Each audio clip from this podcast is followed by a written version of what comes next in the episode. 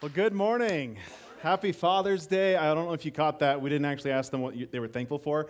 We asked them about an embarrassing story. So you're welcome for that. All right. Well, again, happy Father's Day. We're so excited you guys are here. You guys packed this place out. This is great. Um, I've been a father for about two and a half years now, and I can tell you it has been a trip. Uh, I know uh, those of you who are fathers who've been father much longer, you have way more stories than I do, but it's just been fun to get some stories out of being a dad. Even just a couple weeks ago, my son Teddy made me get in his kiddie pool with him. You can take a look at this beautiful picture. This is in our backyard, and you can see this is the funny part of the story. You can see the road from our backyard. Our backyard kind of slants down, so we don't have any privacy. And it's a busy road, that's 112, so tons of cars are driving by all day. And I was actually talking to the McClures last week, Chase and Katie, and they told me they drove by. that they saw me sitting in my kiddie pool. Apparently, they couldn't see Teddy. so all they saw was this, this hairy, full grown adult man sitting in a kiddie pool in his backyard. And it made me wonder how many cars were driving by just judging me. But, you know, it's been fun. Fatherhood has caused me to do a lot of things I never thought I would do. It's been so much fun. But in the spirit of Father's Day, we're, we're simply going to be talking about fatherhood today. We're talking about fatherhood. What does it mean to be a father? What does it mean for God to be our father? We're talking about fatherhood. So I want to jump right in and talk about this. We may know this, but God is Father. That's who God is. That's what we learn in, in the Bible, and that's what many of us use this word for Father or word for God all the time. Many of us begin our prayers with this. We, we pray, Heavenly Father or Father, and then we continue on praying. And it's become such a habit in, in Christian circles that I think sometimes we can fail to realize how radical this concept really is. That Jesus taught us to relate with God as our Father. Even the Lord's Prayer in Matthew 6 9 starts with Our Father in heaven. I want to read you a quick quote from a guy named R.C. Sproul. He says this, and he wrote this in like the mid 90s. So when he says a few years ago, early 90s, he says a few years ago, a German scholar was doing research in New Testament literature and discovered that in the entire history of Judaism, in all existing books of the Old Testament and all existing books of extra biblical Jewish writings, basically means Jewish writings that aren't in the Bible dating from the beginning of Judaism until the 10th century AD in Italy, there is not a single reference of a Jewish person addressing God directly in the first person as Father. And then you have Jesus, who shows up, and all of a sudden, he's talking about God as his Father. All the time, he, he addresses God as my Father. And I don't know if you realize this, but this is part of the reason why people wanted to kill him. The religious elite saw that as blasphemy. Like, how dare you call God your personal father? But he doesn't stop there. He actually tells us to do the same. I mentioned it already, but Matthew 6 9, Jesus teaches his disciples. He says, This is how you should pray Our Father in heaven. Hallowed be your name. And he continues on. This is radical. In the entire Old Testament, God is referenced as Father 15 times total. And it's not of individuals, it's of like the nation of Israel, or he's the father of all creation, but not to individuals. Jesus in, in the New Testament mentions it over 165 times. You see that there's a radical shift, a radical difference, and it starts with Jesus. It's the beautiful thing. So, God is our Father. In Christ, because of what He did on the cross, we can come to God as our Father as well. Does that make sense? In Christ, we are adopted as sons and daughters of God. He is our Father, not just as a, a general uh, place of He created us, but as an intimate, deep relationship. And God is the one who defines fatherhood. If we got to define fatherhood, it might look something like this picture. You may recognize some of these faces. These are some of the faces that are more popular in TV shows over the last, I don't know how many years. Um, these are the ones that I knew at least, so I know, I know there's more, but they have their bright moments sometimes. Maybe not Homer Simpson. Uh, but more often than not, what we see in TV and in movies, we've seen a lot of fathers and men in general kind of portrayed as these bumbling buffoons, right? Even the best ones. I know I, I kind of, this was personal for me, picking fathers. Like I picked Philip Banks here. If you've ever watched uh, The Fresh Prince of Bel Air, I love Philip Banks. He's a great, great father figure. But I went back and watched a couple highlights just to see, like, okay, should I put him up here? And he even has plenty of moments where he's just kind of a dummy and he says the wrong thing and he makes a fool of himself. So if we get to define fatherhood, honestly, this is kind of what happens is we try to make it into a joke. But God is the one who gets to define fatherhood. It's this relationship of intimacy, of love, of patience, of forgiveness. And too often, as Christians, if you believe, or even if you don't believe, sometimes we, we, paint God in such a picture where we almost still feel like he's this cold, callous, distant deity who is just disappointed with us or he's angry with us until we say we're sorry or feel bad about our sin. You may not think about God directly in those terms, but honestly, I think that's subconsciously a lot of us still treat God that way. And in fact, I know for many of you, many of you may not have very good relationships with your fathers. Some of you may not even have fathers in your life. And unfortunately, what happens is, is our picture of our earthly father can very much influence the way we see God. If we call God our father, it makes sense. It's natural for us to start seeing him similar in similar ways that we see our earthly father. And even the best dads in the world are still imperfect, right? Even the best dads have their sin, have their dysfunction. So it's easy to move that and look at God in that way. And I just want to emphasize that all over again is that God is the one who defines fatherhood. He gets to define it. So I want to look at a few passages just to try to capture his heart for us so that we can start to see him more and more as our father. 1 John 4, 7 through 12. If you brought your Bibles, um, love for you to turn follow with me. It's something we've been pushing a lot is to bring your paper Bibles if you, if you have it. If you don't, that's fine. Uh, I would encourage you to bring one next week. But First John, this isn't one of the Gospels. There's four Gospels that talk about the life of Jesus. That's Matthew, Mark, Luke, and John. This is way further back in the Bible. This is one of the smaller letters written by the same guy named John. So First John, chapter 4, 7 through 12. And he says this. He says, Dear friends, let us love one another, for love comes from God. Everyone who loves has been born of God and knows God. Whoever does not love God does not know God, because God is love. It's a very, very often quoted passage today. God is love. But again, He's the one who gets to define that. This is how God showed His love among us he sent his one and only Son, Jesus, into the world that we might live through him. This is love, not that we loved God, but that he loved us and sent his Son as an atoning sacrifice for our sins. Dear friends, since God so loved us, we also ought to love one another.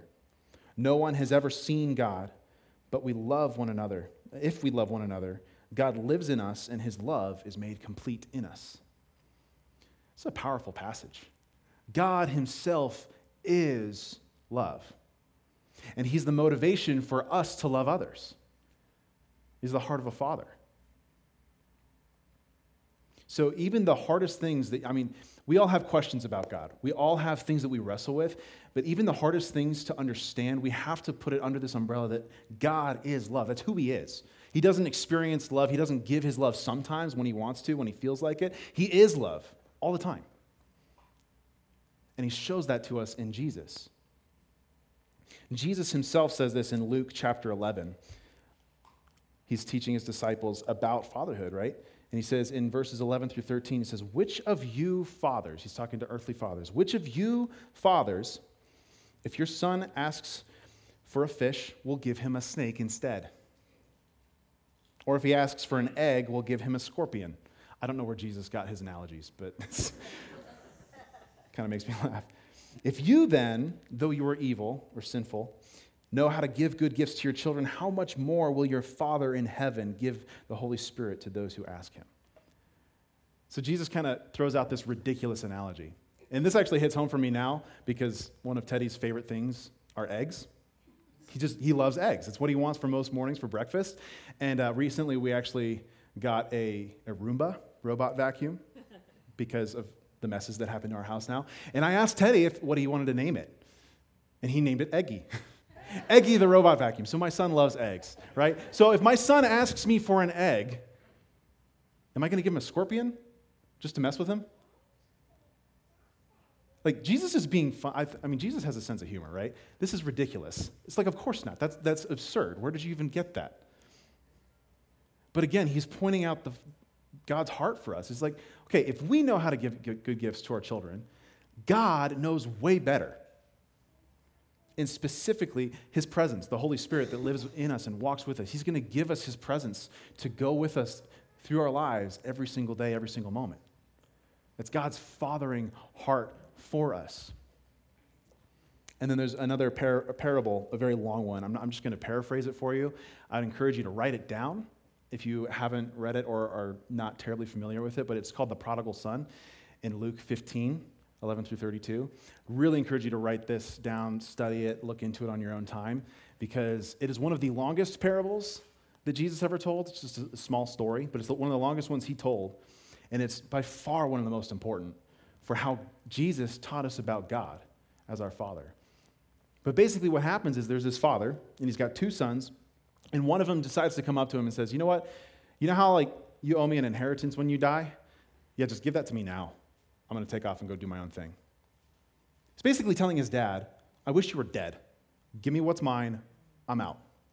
And so he goes, he takes this. I don't know why the father agrees, but the father does and gives him half of his stuff. And this guy takes off and just squanders all of it on reckless living. And then when he's in, his in dire straits, he thinks to himself, he's like, you know what? My dad still has servants that at least he feeds. So I'm just going to go back and put together this apology so maybe I can just live back there and survive. So he does. That's what he decides to do. He walks back, and his father is still watching for him. Who knows how much time has passed? He's looking for him off in the distance. He sees him way off in the distance, and he picks up his robe and just books it as fast as he possibly can to get to his son. And when he gets there, his son starts the speech, you know, like, I've sinned against you, I've sinned against God, you know, will you take me as a servant? And, and his father just stops him and says, No, you're my son. I don't care what you've done, I don't care what has happened in the past, you're still my son. He gives him a robe, he gives him a ring, he gives him all of these things to communicate, You are my son. You were dead and now you're alive. You were lost and you were found. That's God's heart for us. For us. It's not just a story. This is what God wants to communicate to you this morning. Is that he loves you more than you could possibly imagine, and there's nothing that you can do that can take away any of his love for you. I recently read this quote by a guy named Jay Stringer, and it's been something that's really been stuck in my mind, and it's beautiful. He says this The Father, God, who waits for us, is not ashamed of us. On the contrary, he is a cheerful and indiscriminate host. He offers invitations to everyone, particularly those whom society deems most unclean, unworthy, and perverse. What should make us most uncomfortable about sin is not our failures, but how loose God is in his table invitations. Can we really be that loved and desired at the depths of our failures? Sin is an opportunity to be loved abundantly. It's pretty radically different than the way we tend to think about our sin, right? the way we think about our failures. I think too often we come to God just expecting that He's disappointed with us, that He's angry with us. God just wants us to sit with Him, to share a meal, to enjoy His presence. Right? All of our sin, past, present, and future, has been dealt with on the cross. When Jesus died on the cross, He dealt with our sin. That's not an obstacle for God anymore. You realize that? Even if we continue to sin, and we all do because we're all human, right? Even if we continue in some ways, that is not going to get in the way of Jesus' love for you. God's response is, you know what? Okay, yeah, not great, but we're going to deal with it together. I just want you to be with me. I just want you to be in my presence. You see the difference? Does God hate sin? Absolutely, He hates it. But we got to think about it differently, right? Because God hates sin in the same way that I hate anything that threatens my son's life. I found myself becoming a much, much angrier driver since Teddy was born because every little thing that I notice, I feel it all the more you know, clearly that, that, hey, this is a threat not to just general people on the road, this is a threat to my son. When I see people on their phones while they're driving, if that's you, I'm sorry, I might hurt your feelings a little bit, but please stop. Oh my gosh. I, I've, Amanda, Amanda gets a little afraid of me sometimes when I'm in the car because I will unashamedly honk at those people. I'll drive up to them, honk, and make sure that they see me, and I'll just, you know, do this motion, just like, put your phone down, come on. I get angry, right? And it's because it threatens my son. And that's the way God views our sin. He's not angry at us, He's not ashamed at us. He's angry at the things that threaten us. And He's patient with us, is who we are. And He wants to walk through life with us, raise us up, help us to mature, help us to grow, and help us to live more and more into the life that He's accomplished for us on the cross. 2 Peter 3 9 is one of my favorite passages. It says, The Lord is not slow in keeping his promises, as some understand slowness.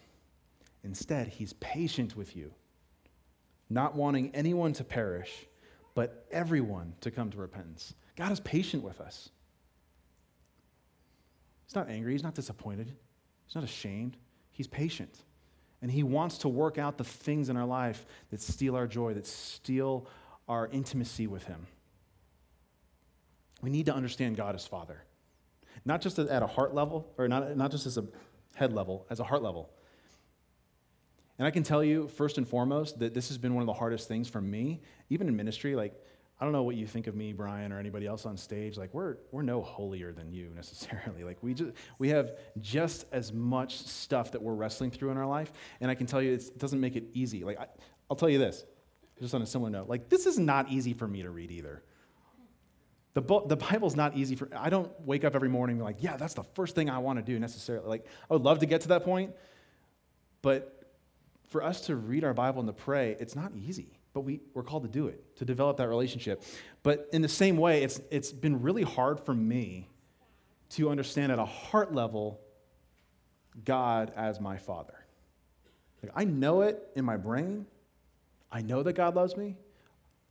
Everything I've told you so far, I know that in my head, but getting that to my heart is a different thing. And when it gets to your heart, what it does is you begin to operate out of that truth. Your actions, your words, the way that you walk, the way that you carry yourself is affected by that core truth that I am a son or daughter of the God of the universe. Amen.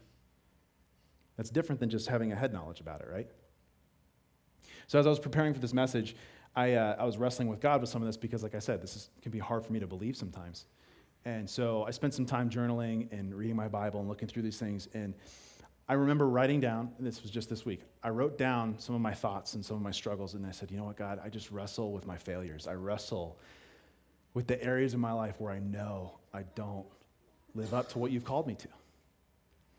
And so what I wrote down, these are just my honest feelings and thoughts. I wrote down, like, God, I just feel like I should be there I just feel like I should be there already, wherever there is. Like, not, not perfect. I know I'm not going to necessarily be perfect on earth, but there being like, it's just a little further along the way, right? I just feel like I should be further in different ways. I feel like, you know, some of the things that I've wrestled with in the past, I feel like I should be done with those. That they should be way in the past.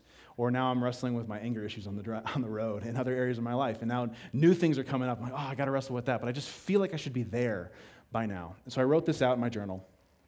I was just wrestling, and I decided often what I do in, in my time with, with God is to open up a devotional. So I opened up my favorite devotional.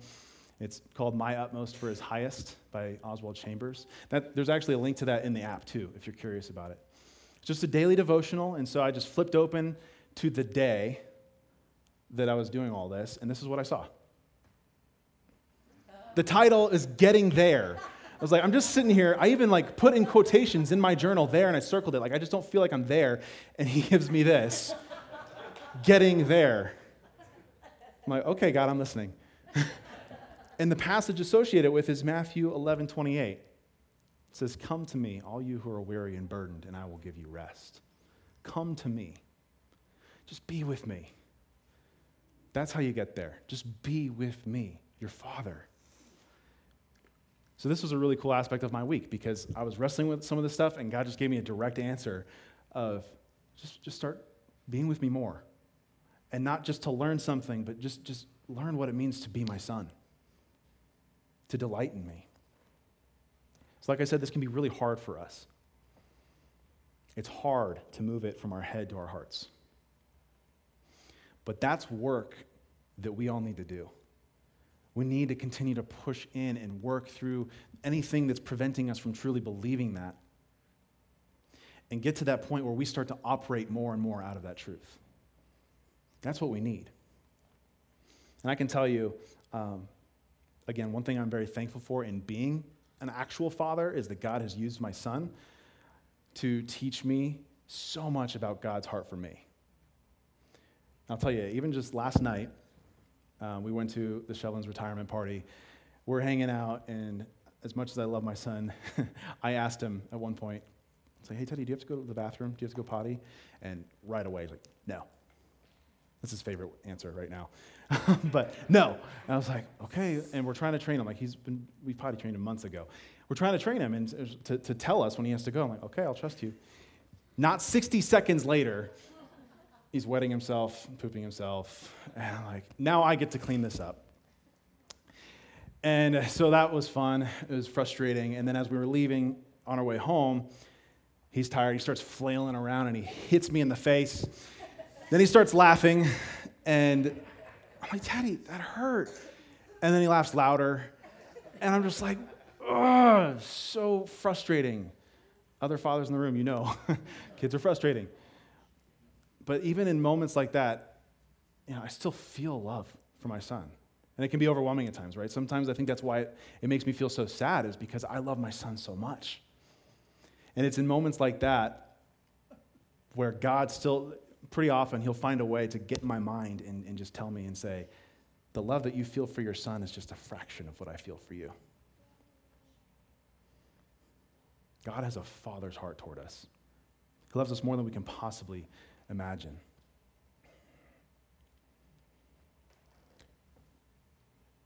So we've talked about what it means for God to be father. And we're that'll still be part of the rest of this morning. But I want to shift gears a little bit because there's a lot of fathers in this room. You stood up, we clapped for you, we acknowledged you.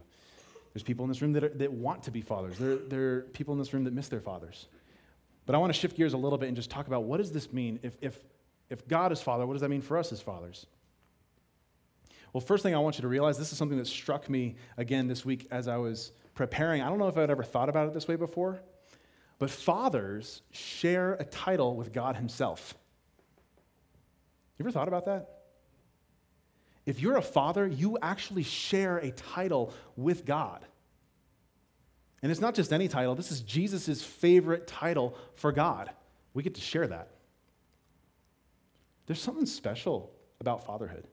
There really is. And I don't want to dis- dismiss mothers in the room by any means. A lot of this overlaps, of course, as being parents, but there's something special about being a father. You know, I just want to point this out just in case there's any confusion. Uh, God is not male. God is not female. He's not like, he's not a sexual being like us. So God is spirit, but father, this word father is this grand analogy. And it's Jesus' chosen analogy for talking about God. So it's something we shouldn't ignore. It's something we should really look in seriously, understanding what does this mean for God to be father.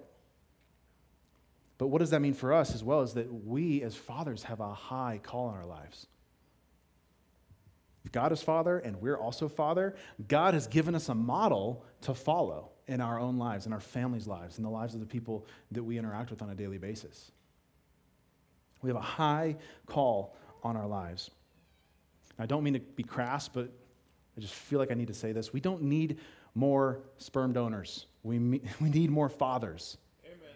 Right? We don't need more men just to come by, father children, and then leave, or be passive and sit on the couch and not parent their kids. We need fathers, as God has defined that word, to be involved in their kids' lives. And not just be there. Like, I showed you the picture earlier of all those, those the TV dads. Even Homer Simpson was there. Doesn't mean he was a good father, right? We are called to something great. Absolutely great. And sometimes what we do as a culture is we kind of boil down fatherhood to simple, simply providing and protecting, which are not bad things by any means. Like, don't hear me on that. Like, these are good things. But sometimes all we do as fathers is think, okay, well, I'm going to provide for my kids so they have something to eat, so they have something to wear, so they have shelter over their heads. I'm going to protect them from things that may try to harm them. And then we're just there. Like we get them to school, to their sporting events, to whatever else that they're involved in. We just kind of stop there and we just let them do whatever. We don't try to guide them. We, there's a really popular thing nowadays where we just hold our kids out to the world and say, okay, well, they're going to find their own way. Hopefully it's a good one. That, why would we do that? If we want to, if we want the best for our kids, we should constantly be trying to teach them and lead them in the best way, right? So, fatherhood is so much more than just providing and protecting. Those are important parts of it, of course. But your kids don't need a chauffeur. Your kids don't need a walking calendar. They don't need a chef. They don't need a security guard. They don't need a teacher from you. What they need is a father. That's what they need. They need you to be a father, as God has defined that.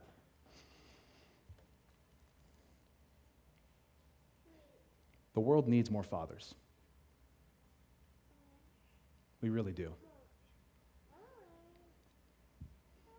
We also need more spiritual fathers. This is something that I feel like is really important for us to understand because I know that not everyone in this room is a father. I know that not everyone in this room is able to be a father, and that's hard. But we also need more spiritual fathers. There are people in this room who never knew their dad. Spiritual fatherhood is an amazing privilege. And we see this example in the Apostle Paul a lot throughout Scripture. He calls this guy Timothy his son all the time. Like they're not blood related, but he calls him his son. This young pastor takes him under his wing and has, like, takes responsibility over this young man and invests in him as a father would his son, not just as spiritual authority, not just as a teacher, but as someone who's intimately involved in their lives.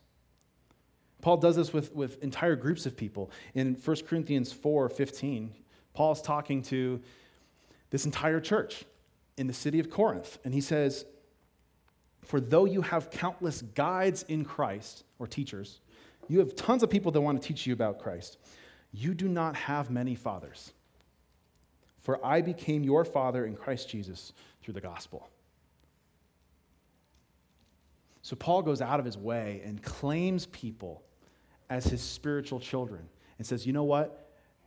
Not, not like in an authoritarian way necessarily, but like in a loving way, right? Saying, I'm going to invest in you. I'm going to love you as Christ loves you. I'm going to be involved in your life. I'm going to disciple you. I'm going to give you everything that is mine. What is available to me is going to be available to you as well. He goes out of this way to father people. Has anybody in this room ever known someone that they're not related to that just feels like a father or a mother in their life? Anybody? Okay, I see some hands. Good. If you know someone like that, you get a glimpse of what this looks like. Not only do we as a world need more fathers, we need more spiritual fathers. We, we need more men to step up and take responsibility for people that aren't their own and love them as Christ loves them, to invest in them, raise them up, disciple them as Christ loves them. So if you're in this room, especially, I mean, age doesn't necessarily always mean that you're mature. I heard a couple chuckles. Maybe you're thinking of someone in particular. Um, But if you're an older man in this room, think about that. What does that mean for you to take up another level of leadership here in this church? It doesn't have to be formal. Maybe it's you look at some of the younger guys walking around and say, you know what? I want to invest in you. Let's hang out. Let's read the Bible together. Let's just share life together. What would that look like? To quote unquote adopt people in this room or people outside of this room as your spiritual children and treat them as such. It's something that we need more of.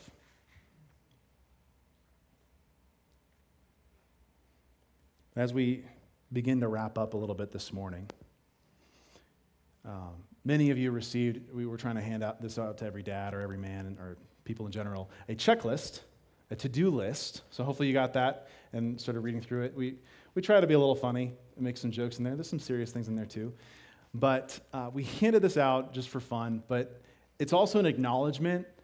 I mean, it's full front and back, right? It's an, also an acknowledgement that as, as dads, there's a lot on your plate. We get that. I get that. There's a lot to do, there's a lot of expectations on you. And it can be so easy just to get in this mindset of, I'm going to check off as many things as I can. So, what we tend to do, what I tend to do when I see a to do list, is I'll go after the easiest things. Right? One of them on there is like change the oil in a car. You know, obviously not every man does that, but some men in the room are like, I can figure that out. I can do that. I'll just knock it out this afternoon. Like, we were just quick to do the tasks. We're quick to do the things that we can get done and check off and say, I was productive. But that kind of mentality doesn't take into account priorities. So I want to challenge you and encourage you in this room if you're, if you're a dad. If you hope to be a dad, or maybe you're thinking about what does it mean for me to be a spiritual father? Take some of these things into account and take, take your priorities into account. What really matters? That you keep all the cars in your house and all the computers and technology up to date, or that you're spending time with your kids every day that you're listening to their stories, that you're hearing their hopes, their dreams, their fears. What matters more? That you make sure that they get to, to every single soccer practice or every single event at school, or that you're teaching them about God's love for them on a regular basis. You're helping them get into Scripture. So we need to evaluate our priorities. I heard a quote uh, a couple years ago from a good friend of mine. I don't know who said this first, but it says, There are plenty of people in the world that can do your job, your physical job, but you are the only one on the planet who can be the father to your kids. That's true, right? Sometimes we put our focus in things that other people can do. Oh, Teddy. That's my son.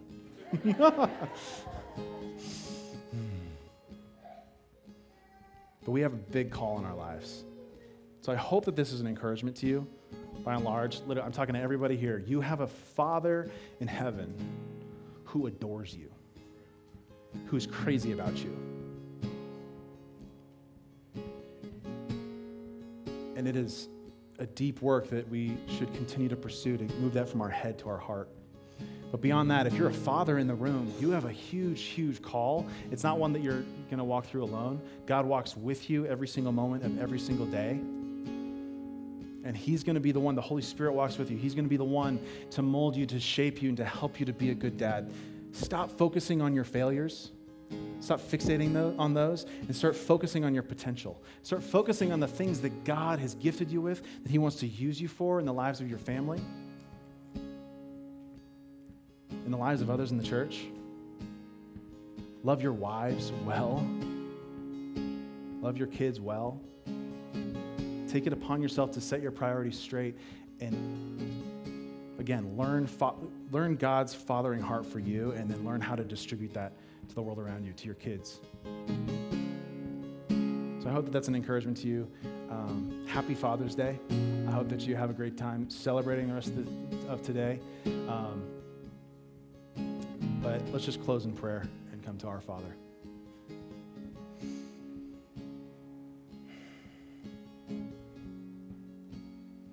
Jesus, we thank you so much for this day.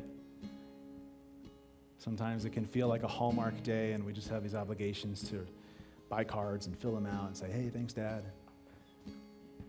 But I pray that this would be an opportunity for us to reflect deeper on what it means for you to be our Father for us to understand more what does it mean to live as if we believe that.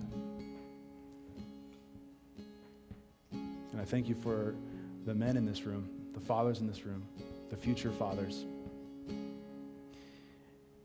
Pray that you would guide us, that you would lead us to be the best we can be, to follow your example, to set our priorities straight, to love others of you as you have loved them. We we just thank you so much for even the concept of fatherhood that you get to define, that you've given us that gift. So we thank you for this morning. Ask that you be with us. Help us to worship you well this morning, to come to you as our Father, not just as a, a distant spiritual being out there somewhere, but as someone who is intimately involved in our lives, someone who lives inside us. We thank you, Jesus. We give all this to you. We pray this in Jesus' name. Amen.